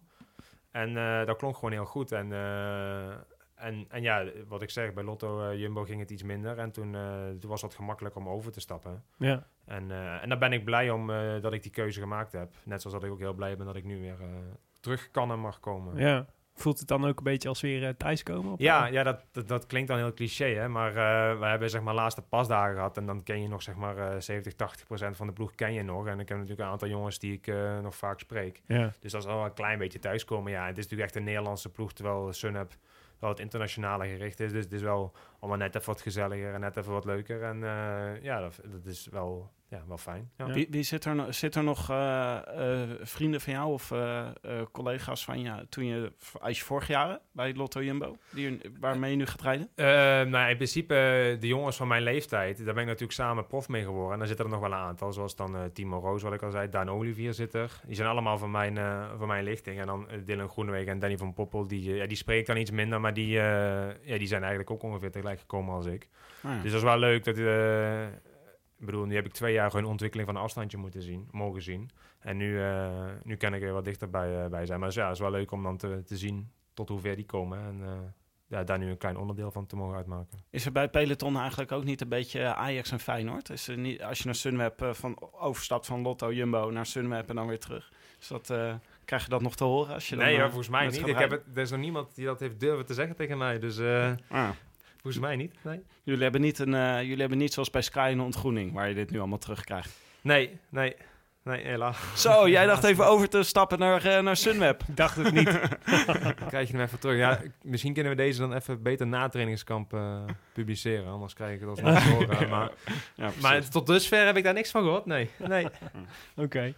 Hey, en, eh, want het is, ik, eh, ik was wel, wij, we zaten op de, de heenweg hier naartoe. Het is even de aankopen van, eh, ja, het is- het zijn het aankopen, dus de nieuwe signings van, eh, van Team Jumbo door te nemen. Maar dat is wel echt een aardig rijtje, hè? Met Van Aert en jou en Van der Hoorn en Hofstede en Tony Martin en Laurens de Plus. Holy moly. Ja, ja, ja wel- Van Aert is natuurlijk nog afwachten. Maar, Ja, eh, ja. maar die andere jongens die zijn knikken, braaf mee. Ja. en eh, dat moet ik wel zeggen. Dat dat, eh, ja, maar ik, ik moet gewoon zeggen dat de ploeg de laatste twee jaar gewoon enorm eh, zich goed ontwikkeld heeft. En, Ja. en, da- en, en daarom past het ook heel goed. Ben ik heel blij dat ik terug kan en mag komen. Omdat, omdat de ploeg het gewoon heel goed doet. En, en eigenlijk zo'n beetje iedere renner zich gewoon heel goed ontwikkelt. Ja. En, ehm en dat is denk ik ook een logisch gevolg dat heel veel jongens zoals Tony Martin, die is gewoon echt blij dat hij naar deze ploeg kan komen. Omdat ja, die voelde ook dat het allemaal wat minder ging. En ja, ook, ik, ik, denk, ik denk ook dat die jongen ook weer gewoon gaat vliegen als weleer, als het ware. En, Ja. en, en dat is denk ik wel een verdienste van de ploeg. En ja, ik denk wel dat dat, eh, dat, dat nog niet eens is, eh, dat, dat dat meer respect zou kunnen mogen hebben dan, dan dat iedereen nu zelfs ervan, ervan denkt. Ah, volgens mij is iedereen toch inmiddels Ja, ja, ja, heel maar- erg op de hand van het gaat supergoed. Ja, nee, zeker, zeker. Maar ja, wa- wat ze dus doen is zeg maar gewoon eh, met, met beperkte middelen financieel gezien gewoon echt wel het maximale eruit halen en gewoon Ja. ja, bij de beste ploegen van de wereld horen. En, en dat is wel, eh, dat is echt heel knap hoor. En eh, ja, wat ik zeg, binnen, binnen de, de wielrenner, binnen, het- binnen het peloton wordt er echt met heel veel respect naar gekeken en heel veel aanzien. En zijn er genoeg renners die hier graag bij zouden rijden. Ja, Ja. Zeker. Is een ander soort ploeg geworden eigenlijk dan toen jij wegging eh, twee jaar geleden. Ja, dat denk ik, dat denk ik wel, ja. Ja. Is, is, eh, is het een cultuuromslag geweest of zo? Nou, dat, dat niet. Want, eh, ja, of ja, want het, het was al een hele warme, gezellige ploeg waarin, eh, waarin zeg maar, talentontwikkeling en de wetenschap en dat soort dingen gewoon heel hoog stonden. Maar, eh, maar dat hebben ze gewoon echt heel goed eh, ja, verder uitgebreid, als het ware. En dan eh, natuurlijk eh, goed gescout hè, met, met Dylan, die, die van Roompel overkwam, en met, met Roglic en, eh, en nog een paar van die, van die goede renners. Sepkus. Ja. Die, die gaat ook nog alleen maar, eh, alleen maar beter worden. Ja, dan, dan, dan, dan staat er echt wel, eh, wel, een, wel een hele mooie ploeg. Dat Het enige probleem is natuurlijk dat je nooit het NK zult winnen met eh, team, eh team Jumbo. ja, dat- Omdat het met z'n allen tegen Team Jumbo is, bedoel nou je ja, toch? en dat Jumbo altijd wel weer, zeg maar, dat is traditie bij het NK is dat ze altijd wel een nieuwe manier vinden om zichzelf in de wielen te rijden. Ja, ja. Heb je al iets bedacht om jezelf in de Ja, wielen te rijden tijdens Hoe gaat, hoe gaat het scenario dit jaar? Nog een Sunweb truitje aantrekken, denk ik. Dat is het makkelijkste. nee, maar dan moet ik wel zeggen dat we natuurlijk met Groenewegen een paar jaar geleden wel nog gewonnen hebben. Dus, eh, Ja. dus het kon nog wel. Maar ehm, ja, dat is niet gemakkelijk als het eh 80% eh Tegen je rijdt. tegen je... Nou, maar het is voor ons ook wel een verandering geweest. Want ik, toen wij met de podcast begonnen, twee jaar geleden... toen waren we eigenlijk de hele tijd grapjes aan het maken over Lotto Jumbo. Hoe het Jotto steeds- Lumbo. Ja, hoe het steeds net misging. Ja. En afgelopen seizoen zijn we daar echt met eh, schaamrood op de lippen... zijn we daar op Nee hebben- nee, we hebben bijgedragen aan het succes. Zo moet je het zien. Hoe, hoe hebben we dat gedaan? Door ze uit te prikkelen. gepast kritisch te zijn. Door, door, door Ja, prikkelen. maar luister, het was toch ook gewoon, tot zeg maar drie jaar geleden was het toch ook gewoon dat je af en toe het idee had van wat zijn ze, aan, wat zijn ze nou aan het doen? Dat soort allemaal zo half-half, weet je, we weten niet helemaal, we een goede, aantal goede renners, maar het kwam, er kwam niks echt leuks uit, er gebeurde niks. Een beetje een niks-ploeg. En dus wat, wat super knap is, maar daar krijgen ze volgens mij ook alle credits voor, is dat ze gewoon ga- zijn gaan bouwen, weet je wel, met Marijn Zeeman en zo, weet je, om, om, om echt met een idee een ploeg op te bouwen. En, en volgens mij, je moet altijd een beetje mazzel hebben en een beetje goed kunnen scouten inderdaad. Nou, dat is goed gelukt. En dat is nu, staat nu gewoon inderdaad, ja, staat nu een super goede ploeg. En dat, is dat, is, dat geven ze er ook alle credits voor. Maar dat wil niet zeggen dat ze drie jaar geleden niet heel kut waren. Ja, nou, nee, maar altijd op een liefdevolle manier. Het, juist omdat ze dachten, daar zit zoveel potentieel. Dat was Ja. toen ook al. Ja, je wilt toch gewoon dat een Nederlandse ploeg super goed is. Het is voor mij nu echt zo, eh, Steven Kruiswijk en eh, zijn lange ontsnapping van de afgelopen jaar is echt symbool geworden in mijn hoofd voor eh, Lotto Jumbo. Het was zo spectaculair. Hm, En ze hebben echt veel kleur gegeven aan de koersen. ja, Hoe leuk Kruiswijk ook gereden heeft het hele seizoen. ja. Ik, eh, ik ben echt benieuwd of... eh, ik, ik kan me ook wel voorstellen dat in het peloton de rol van eh, Jumbo volgend jaar gaat veranderen. Dat er, dat er iets meer rekening met ze wordt gehouden dan voorheen. Dat, dat denk, dat denk ik ook wel. En je merkt het ook wel, ja, net wat jullie zeggen, zeg maar ook van buitenaf. Denk ik dat zeg maar binnen Nederland de afgelopen jaar, eh zeg maar Sunweb, ook al was het een Duitse ploeg, gewoon wel met veel belangstelling werd gevolgd. Met, dankzij, dankzij Tom natuurlijk.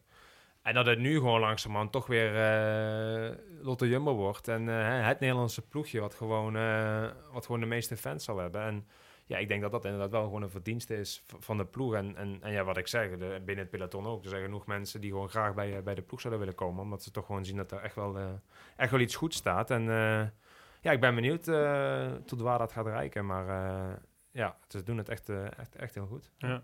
Kun jij, hoe ziet het, want richt, pro- richting het programma van volgend jaar, het is nu eh, begin december. Wat, hoe, ziet jou, hoe zien jouw komende weken eruit? Wij Want gaan, nu, gaan nu weer eigenlijk gewoon vol in training, toch? Ja, wat ik zeg, dit is eigenlijk gewoon al een paar weken opbouw. En, en nu, nu trekken we dan naar, naar Spanje toe. Dus we gaan woensdag vliegen we al naar, naar Spanje toe, naar Girona. En je kan niet eh, naar Tenerife, want daar zit uh, Bahrein. Daar Bahrein, En, eh, beschikbaar. Eh, reken maar dat jij daar geen, geen hotelkamer meer krijgt. daar, eh, daar op trainingskamp daar gaan we dan gewoon ja, voor het eerste keer eigenlijk samen zitten hè, met trainers, coaches. Eh, ja, al een keer eh, het plan wat er nou ligt qua, qua programma eh, doornemen. En dan eh daar wordt er nog een keertje wat bijgeschaafd en overlegd en dergelijke. En dan, eh, dan gaan we in januari nog een keer op trainingskamp. En dan krijg je eigenlijk al een beetje te, te weten hoe het, eh, ja, hoe het precies zit. Ja. En het enige wat nu eigenlijk vooral dan, vooral duidelijk is, is dat de, de mannen die naar Australië gaan, ja, dat die dat al weten en dat ze daar natuurlijk al wat specifieker aan het trainen zijn.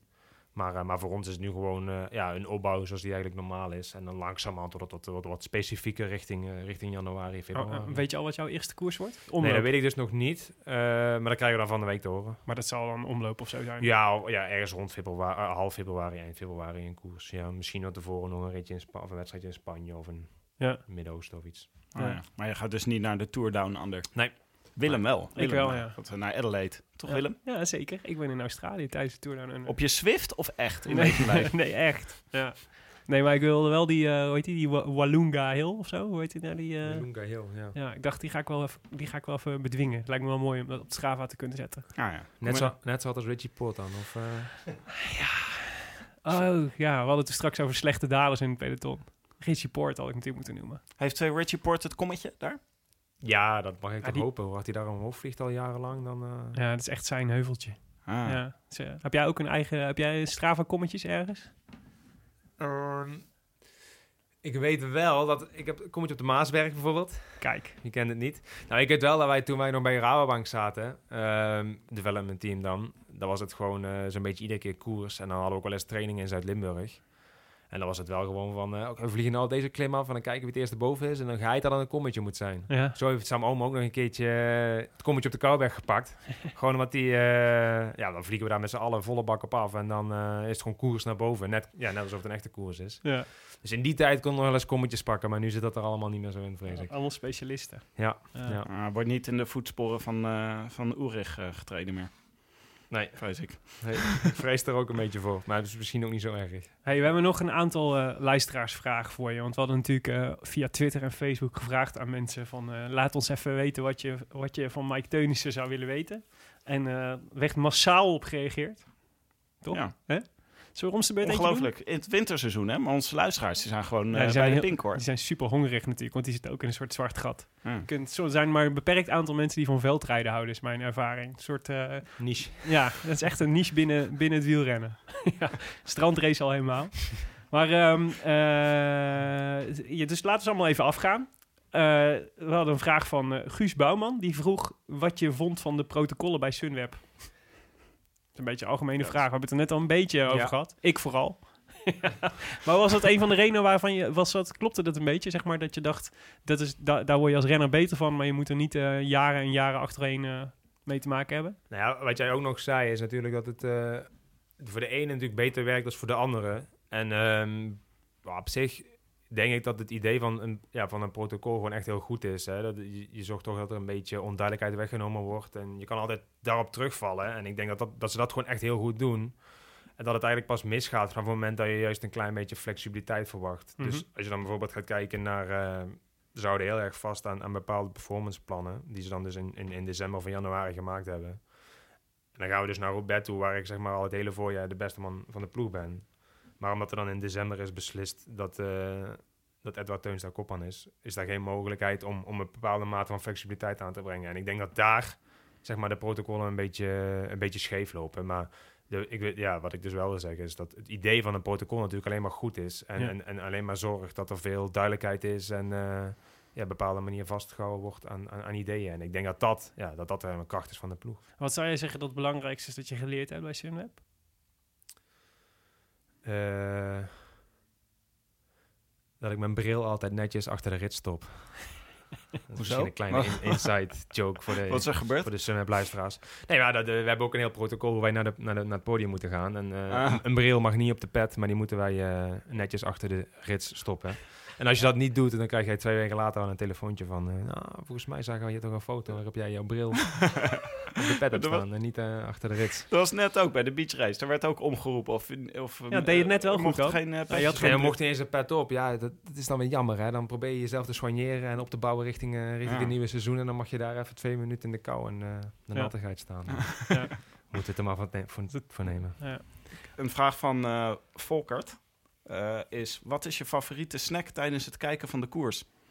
Hij zegt er zelf even bij, hashtag kokosmacroon. Het komt omdat het gewoon een voetbalpodcast is... waar ze de hele tijd over snacks praten... Waar ze het, eh, wa- die ze eten tijdens het kijken. Wat kwam er nog meer goed uit de bus dan? Of Ja, de kokosmacroon Nee, en, en, eh, en, eh, gezouten amandelen. gezouten dat is amandelen. toch ook niet lekker Die zijn ook eigenlijk? populair. Ja. Ja, wielrenners zijn vooral van de, van de rijstwafels en de maiswaf- maiswafels. Dus, Rijst? Ja, echt? ja, Hoezo? zal ik, ja. Nul, weinig nul calorieën. en calorieën. toch het gevoel En dat je iets in je maag hebt. Mm. Ja. Willem en ik eh, hebben altijd een natje en een droogje bij de koers. Meestal wijn of bier. Ja, dat kan, ja. Maar kijk je, kijk je veel koers als je Ja. niet zelf rijdt? Ja, wat ik, zeg, wat, ja, wat ik al, al in het begin zeg, ik ben natuurlijk van kinds af aan ja, zeg maar, eh, fan van het wielrennen. hè. Ja. En daarom is het ook zo leuk, want ik ben gewoon eigenlijk een beetje een wielerliefhebber die gewoon zeg maar meedoet aan het, aan het spel. ik, ik kan gewoon, eh, ik bedoel, ja, ik, ben, ik, ik, ik kijk, ik kijk wel naar de koers als, als ik zelf niet meedoe, ja. Ja. ja. En, en af en toe mag ik dan wel meedoen en dan probeer ik nog echt mee te doen. Dus dat is wel leuk en ja, ik volg het wel, ja. ja. Oké. Ehm, nou ja, we, uh, Jorik Scholten vraagt... wat is je doel en je taak in de ploeg tijdens de voorjaarsklassiekers komend jaar? Nou, daar hebben we het eigenlijk al wel een beetje over gehad, toch? Laten we even de vraag van Leon eh, van de Yearlings die hieronder staat. Is Oh ja. leuk. Leon Ge- eh, Geuyen, die vraagt of je vindt dat eh Roggel de mooiste plek is om te trainen... of je advies krijgt van je fan Peter Winnen... en of je al droomt van Parijs-Roubaix 2019. Laten we met, ans- met A beginnen. Heeft bij de vraag. Heeft mij verwacht met Roy Curvers, denk ik. Die is Nee, van weet- eh, Pittoresco Roggel. Die komt uit Roggel, ja. Ja. ja. Nou ja, dan is het antwoord nee. Krijg je wel eens advies van je fan Peter Winnen? Ehm, nou, heel af en toe dat we hem tegenkomen hè, bij, een, eh, bij een wielercafé of, of iets dergelijks. En dan, ja, ik, we kennen hem natuurlijk eh, best goed, want we zijn in hetzelfde dorp eh, geboren en opgegroeid. Ja. Dus, IJsselstein. eh, IJsselstein, zeker. En ehm, daar geeft hij wel altijd even zijn mening over, eh, over hoe het gaat en wat anders moet. En, eh, Ja? ja, jawel. Ja. Maar Peter volgt ook echt nog stiekem heel, heel goed. En dat vind ik wel leuk om aan te horen. En dan af en toe wijt hij nog wel eens een column aan in, in, in de nationale kranten. En dan, dan weet ik weer wat hij ervan vindt. Ben ik er op de hoogte. Dus nee, is wel, Oh, en, wat is de, de teneur van zijn advies dan aan jou? Eh, nou ja, de teneur was eigenlijk... eh, we hebben het natuurlijk vaak gehad over... Of hebben, ik heb het er vaak met hem over dat, eh, dat we... Het huidige wielrennen, zeg maar, anders is dan vroeger. Dat je er toen nog in kon vliegen. En nu is het natuurlijk heel erg geregisseerd en zo. Ja. En dat dat voor mijn type renner eigenlijk niet zo gunstig is. Dus ja, dat, dat, daar, daar mij maar dan wel eens over. Dat eigenlijk, het advies is eigenlijk dat ik 30 jaar eerder had geboren moeten horen. Ah, ja. Dankjewel, Peter Winnen. Ja, merci. Eh, En, en of je droomt van Parijs-Roubaix Oh ja, dat is een 2019. belangrijke. Ja. Ja, eigenlijk wel. Was dat je favoriete koers? Eigenlijk? Eh, mijn favoriete koers is Trobro Leon. Maar dan moet je ook al een wielerliefhebber zijn om dat te kennen. Die hebben Ja. we één keer met Rabank mogen rijden. En dat is echt... Dat is zeg maar... Kijk, Roubaix is natuurlijk gewoon eigenlijk gekkigheid. En Strade Bianchi is eigenlijk ook gewoon gekkigheid. Maar Trobro Leon is dan net even een tandje erger, weet je wel. Dan Ja. rij je op een gegeven moment gewoon door een weiland... en ergens over een kasteelpad. En op een eind ook gewoon als de ergens... verrassingskoers van eh, de Rode Lantaarn. Ja, wij dromen al heel lang van een verrassingskoers waarin de renners niet weten wat het parcours is. En dan moet je toch naar Bretagne afzakken, denk ik. Dat zeggen we niet. Misschien is dat al wel. Een verrassing. Weet ook niet waar de finish ligt. Dat is ook belangrijk. Ja. Maar eh, we- eh, dat, hoe heet dat? Ik ken die race Trobo niet. Leon. Trobo Leon. Die is altijd tegelijk met de Amsterdam Gold Race. Dus dan... eh, ja, Ah. daarom krijgt hij niet de aandacht die het verdient misschien. Dus dan ga jij hem ook niet rijden dit Ja, jaar. meestal niet, nee. Maar ik denk, het is wel een beetje Strade Bianchi-achtig. Ja, Als in, het- zeg maar, dit soort koersen, volgens mij worden die steeds populairder. En ook, zeg maar, volgens mij zien, weet je, wielrennen is televisiesport. En dit is echt, het is echt gemaakt voor tv natuurlijk, dit soort koersen. Dus ik denk over twee jaar weet iedereen, dat is die Trobo Leon veel belangrijker dan hij nu is. Ja, maar dat is ook een beetje het jammer. Want kijk, zo'n koers is eigenlijk al best wel oud. Al echt eh, tientallen jaren dat het is, denk ik. En eh, hetzelfde met, met Parijs-Roubaix. Maar kijk, Ja. nu komen natuurlijk heel veel van dat, dat soort koersen, zeg maar, eh, op de markt, zullen we maar zeggen. En daardoor ja, gaat de charme ook een klein beetje vanaf, omdat... Ja, zo'n beetje iedere koers heeft wel iets geks erin zitten. Terwijl dat soort, ja, dat, dat is gewoon origineel en dat is al, al, al, al historisch. Ja. En, en erg mooi. En dan Heb vind jij ik vorig jaar de Strade Bianchi gereden ook? Nee, alleen een jaar of drie geleden, denk ik. Dat zou je ook wel moeten kunnen, toch? Ja, alleen wat. Strade Bianca is echt een hele lastige koers. Waar het toevallig af en toe nog een beetje onverhard is. Maar ja, het is gewoon echt een, echt een heuvelklassieker. Waar je Ja. gewoon echt een goede klimmer moet zijn. Dus, eh, nou ja, het, het, het off-road gedeelte zou er nog wel moeten liggen. Maar ja, het is meer dan dat. Als Van maar. Aert de derde kan worden, dan moet jij het ook lukken. Ja, dan zit tweede er wel in, ja. Zullen we nog, eh, laten we nog twee vragen doen? Ja. Ha- Hans Zende. Ja. Stibar en Boom gaan dit jaar weer het veld in. Zien we Mike Teunissen nog eens in de cyclocross? Eh, niet in de koers, denk ik, nee. Nee, ja, eh, dat is natuurlijk wel leuk. Alleen, ehm, ik heb al wel gemerkt, ook dat niveau is gewoon echt eh, super, heug, super, super hoog aan het worden. En je kan niet even meedoen voor de leuk, weet je wel. Dan, dan word je daar dertigste. Ja. Zoals Ja, een strandrace, zeg maar, waar je even tweede wordt. Ja, ja, dat ging dan boven verwachting goed. Maar ja, ik verwacht niet dat dat met de cross ook gaat zijn. Dan kom je nog een stukje techniek voor tekort. Dus, dus ja, ik zou het heel leuk vinden. Maar dan, eh, ja, dan, dan zie ik het nut niet zo van in om dan daar zeg maar eh, op een halve ronde van Mathieu van der Poel rond te rijden. Dat heb ik al genoeg gedaan in het verleden. Ik heb ook een mooie vraag van eh, Jeroen van Brugge. Die vraagt... Voor welke coureur ben je koerstechnisch gezien het meeste bang? Of met wie rij je het minst graag naar de streep? Ehm, ik zag die vraag ook op Twitter langskomen. Toen vroeg ik aan mijn vriendin, maar wat had ik zeggen? Want ik kan ook zeggen dat ik voor mijn vriendin het meest bang is. Want die heeft een hele goede aanzet. Dus dan... eh, Oh ja? ik, ik word nog wel Wel eens bij explosief. menig bordje sprint geklopt inderdaad. Wat ik zelf ook niet echt kan plaatsen, maar, eh, maar het gebeurt wel eens. Eh, maar ik ben eh, misschien wel het meest bang voor Yves Lampaard. Want die, eh Lampaard, die, eh, die heeft mij nog een keer weten te kloppen. Dat kunnen, ja, in principe durf ik met heel veel mensen naar de streep. Alleen, ehm, ja, winnen is best moeilijk. Dat blijkt wel.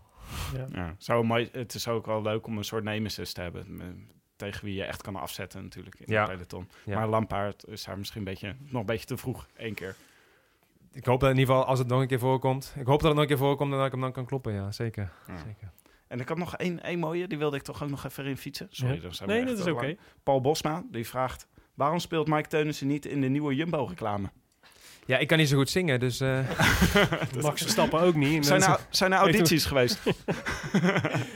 ja, ik denk dat Robert en, eh, en Dylan en Steven daar wel het beste uit de bus kwamen. Ja, ik denk Ja. dat wel. Kan maar ik zag wel, dat is dus, oh, dus je moet nu dus ook voortaan eh, supermarkten gaan openen en zo. Ik zag dat namelijk Timo Rozen laatst op Instagram, eh, dat hij de, de, nieuwe, de nieuwe Jumbo in, eh, in Tilburg-Noord moest openen. Ja, dan gaan, dan gaan we het daar wel druk mee hebben, denk ik. Want, eh, want Jumbo doet het heel goed. Ja. Iedere week alweer een nieuwe supermarkt. Maar Zit er af al, en toe. zit af er en al toe in. Rosmalen? Ja, Het Monaco van Brabant. pas, pas net een nieuwe geopend. Dus, eh, dus helaas. En net, net te vroeg. Ja, ja. ja Pijnlijk. Hey, ehm, eh, we naderen het einde volgens mij, toch? Ja. Heb jij nog vragen? Ehm, ja, we wilden eigenlijk vragen waarom je naar Rosmalen bent verhuisd. Daar hebben we het nog niet over gehad. Ja. Dat is, dat, in de auto hadden we het hier al over. En toen zei je, dat gaan we straks, daar gaan we het straks moeten, over eh, hebben. moeten we toch nog Dat eventjes... We, we hinten er net al natuurlijk op. Waarom woon je niet in Monaco? ja, Monaco was vol. En eh, Oh ja, Of, Doha- Giro- of Doha Girona. Doha ja precies.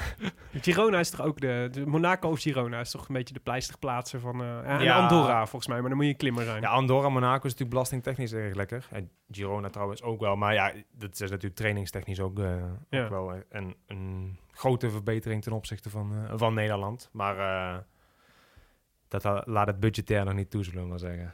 Mm. Ja. Jetse Bol woont ook in Girona en die rijdt voor Burgos. Ja. Ja, maar ik denk dat ze nog goed betalen bij Burgos dan. of, of bij de Colombianen. Dat hij nog een goede premie heeft meegekregen. Maar heb je speciaal heb je gekeken naar eh, de fietsroutes om, eh, waar, om te kijken waar je gaat wonen? Nee, nee, ja, een klein beetje. Kijk, in principe weet ik ook dat het beter is om, eh, om nu richting Ardennen, Zuid-Limburg te trekken. Alleen, eh, alleen er is meer. Hè. Kijk, mijn vriendin studeert nog in, eh, in Utrecht. Dus ja, die kan ik ook moeilijk dan eh, vanuit Zuid-Limburg daar de hele tijd naartoe eh, laten verhuizen. Dus het leek ons voor nu wel, eh, wel handig om in ieder geval een centraal punt uit te kiezen waarin ik toch nog veel mogelijkheden heb. Kijk, ik eh, ga ook nog wel eens af en toe gewoon met de auto dan naar, eh, naar Maastricht. Dat is een uur rijden. En dan kan ik daar gewoon een prima training afwerken en, en teruggaan. En nou ja, goed, eh Bergendal en Arnhem is in de buurt. Dus voor de kleinere blokjes kan ik het sowieso wel doen. En, en ook, ik ga dan nu gewoon nog zelf een keer op trainingskamp naar Spanje. Dan, dan kan ik ook zeg maar specifiek mijn trainingen doen. En dan ja, hoeft het niet per se eh, iedere week, weet je wel. Kijk, nogmaals, het is zeker beter om dat te doen. Alleen, ehm, ja, er zijn meer dingen waar je naar moet kijken. En, Zie je het eh, jezelf wel doen nog een keer? Om eh, echt, in, echt zo in het, op zo'n plek te gaan wonen? Gewoon puur omdat je denkt het is gewoon beter voor mijn training? Als ik dan zeg maar nu een aantal jaren zou blijven hangen in mijn niveau, dan is dat natuurlijk wel nog de perfecte mogelijkheid om nog een extra stap te zetten. Ja, ja zeker. En ehm, ja, zeg nooit nooit. Alleen, ehm, ja, daar moeten we kijken. Dat, Ja. ja. ja, dat, die mogelijkheid is er zeker, ja. ja. Ja. Oké. Mooi. Laten we afsluiten. Wil je nog iemand de groetjes doen? Oh ja, dat is ja, zoals vaste rubriek. Is dat zo? Ja. Ja, mijn vader is hier, dus dan wil ik mijn moeder wel de groetjes doen. We hebben net ook ontmoet. Even vluchtig bij de strandrace. Ah ja, dat is waar. ze, als hij één dag een dier mocht zijn. Oh, ja. Wacht even, we hebben een, eh, lezersvraag van Jezus Riese uit, eh, uit Ja, ja, Amsterdam. Jezus. Ja, de standaardvraag die we altijd stellen. Als je één dag een dier mocht zijn, welk dier zou het dan zijn? Wij hebben een hond thuis. Die wordt zo goed verzorgd. Die zou ik wel graag Oh. dan eh, Hoe heet die? willen zijn. Banjer. Oké. Of ja, bij mijn ouders thuis moet ik dan wel zeggen. Wat maar, voor hond eh, Het is altijd, het altijd een gevaarlijke vraag aan wielrenners om te vragen hoe hun Ja, de hond heet Banjer. Dus, eh, Voor je het weet duikt het ergens op. Banjer. Oh, staat genoteerd. Oké. Hey Mike, on- on- onwijs bedankt dat je te gast wilde zijn in de Rode Lantaarn. Ik hoop dat je het zelf ook een beetje leuk vond. ja, ja, ik hoop dat, eh, dat jullie het ook leuk vonden. En dat de, de luisteraars het vooral leuk vonden. Ja, nee, ja, het, is, het is- het is altijd leuk om een beetje meer inzicht te krijgen in de persoon achter. wij zien alleen maar gewoon eh, iemand in een Sunweb pakje die demoreert op het bos van Waller. Toch het idee dat we je beter hebben leren kennen. Dat is altijd goed, hè? Ja. Dan kunnen we het volgend jaar nog harder juichen. Ja, ga je weer de bocht staan straks bij Dwars, Dwars door Vlaanderen? Dat hangt van Shimano af. Als we weer een uitnodiging krijgen, dan wil ik met alle liefde weer in de bocht staan. Maar dan hoop ik wel, nee, eigenlijk hoop ik dat ik dan wel iets meer van de koers zie. Want het is toch wel een eind rijden om, eh, om drie uur lang voor het peloton, uit te rijden. Maar ik vind wel dat als je dit... eh, het zou wel een goede belofte zijn dat als je naar Dwars door Vlaanderen gaat... dat je wat op de weg schrijft straks. Dat is goed. Dat is Ja? goed. Kunnen we dat afspreken? Ja, Go Willem. Oké, eh, u luisterde naar de Rode Lantaarn. Gepresenteerd door uw favoriete bankzitters vandaag op locatie. Willem Dudok en mijzelf, Tim de Gier. Wederom vergezeld door onze producer Jonne Seriese van Dag en Nacht Media. Wij danken onze vrienden van Het is Koers, de leukste wielerblog van Nederland en Vlaanderen, voor de steun op vele fronten. En de tante van Jonne natuurlijk, voor het lenen van haar appartement waar we nu zitten. Wil je reageren op deze uitzending? Op eh, Twitter zou je te bereiken via Willem Dudok, de Gier en Ton Garçon, waarvan de eerste O een 0 is. En eh, waar het eh, helaas wederom ontbreekt aan een underscore in je naam. Maar dat kan wellicht verbeteren komend seizoen, jongen. Het seizoen is nog lang. of kort, het is mooi bekijkt.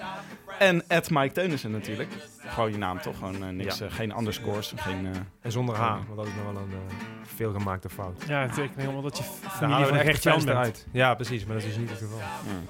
En abonneer je ook vooral op deze podcast op iTunes. En laat daar een reviewtje achter, zodat andere mensen de podcast weer kunnen vinden. Zijn er nog reviewtjes, Willem? Ja, nou ja, we hebben natuurlijk een tijdje stilgelegen. Dus de laatste, de laatste echte goede review is van 12 september. Dat was eh, net na de Vuelta, denk ik. Eh, heer- eh, van Tim Kooijmans. Die schrijft... Heerlijk luistervoer in de auto. Ik waan mij plots in het peloton dat voortschrijdt over de Spaanse snelweg. Kijk, Vuelta. Ja.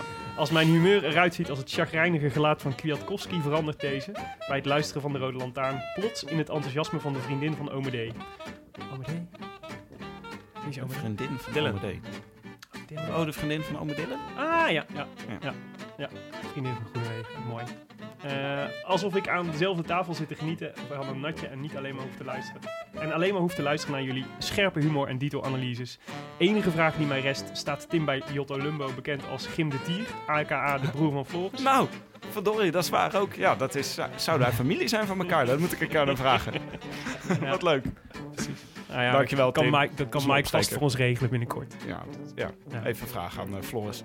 Ja. Ken, je nog een, eh, ken je nog een leuke renner die in deze podcast te gast zou moeten zijn? Die een on- onontdekt talent dat wij eindelijk eens moeten eh, een uur, een uur aandacht verdient? Ja, ik zou zeggen Lars Boom dan, maar die hebben jullie al vastgelegd, hebben we gehoord. Ja. Ja, dit was een momentje. We zijn De nummer hebben 1 van echt- de strandrace, die konden Ja. we niet eh of De bijna. crème de la crème van het strandrace. We hebben echt een beetje zenuwachtig om hem heen staan cirkelen. Omdat we ook altijd veel grapjes hebben gemaakt over Jotto Lumbo in, eh, in, de, in, in de tijd. Maar eh, we wilden graag Lars Boom aanspreken. En toen heeft Jonne het uiteindelijk gedaan. Die is erop afgestapt. Dat was helemaal een momentje. En toen zei Lars Boom, oh, ja, is goed. Bleek helemaal niet de moeilijkste te zijn. Nee. Kom maar naar Veghel, zei hij. Ja. Ja. Nou, Veghel toch? Nee, niet Veghel. Vlijmen. Vlijmen. Oh, ja. Nou, Veghel, Vlijmen. Potato, potato. Ehm, Zo is het. dit was het voor nu. Eh, dank nogmaals, Mike. En eh, nou ja, we komen wel weer terug voor een nieuwe, voor een nieuwe special, toch? Ergens. In ieder geval met het nieuwe seizoen. Nog voor het nieuwe seizoen. Just being here Ehm, without a biento. you. Arrivederci. I wish I could be in the south of France. In the south of France. Sitting right next to you.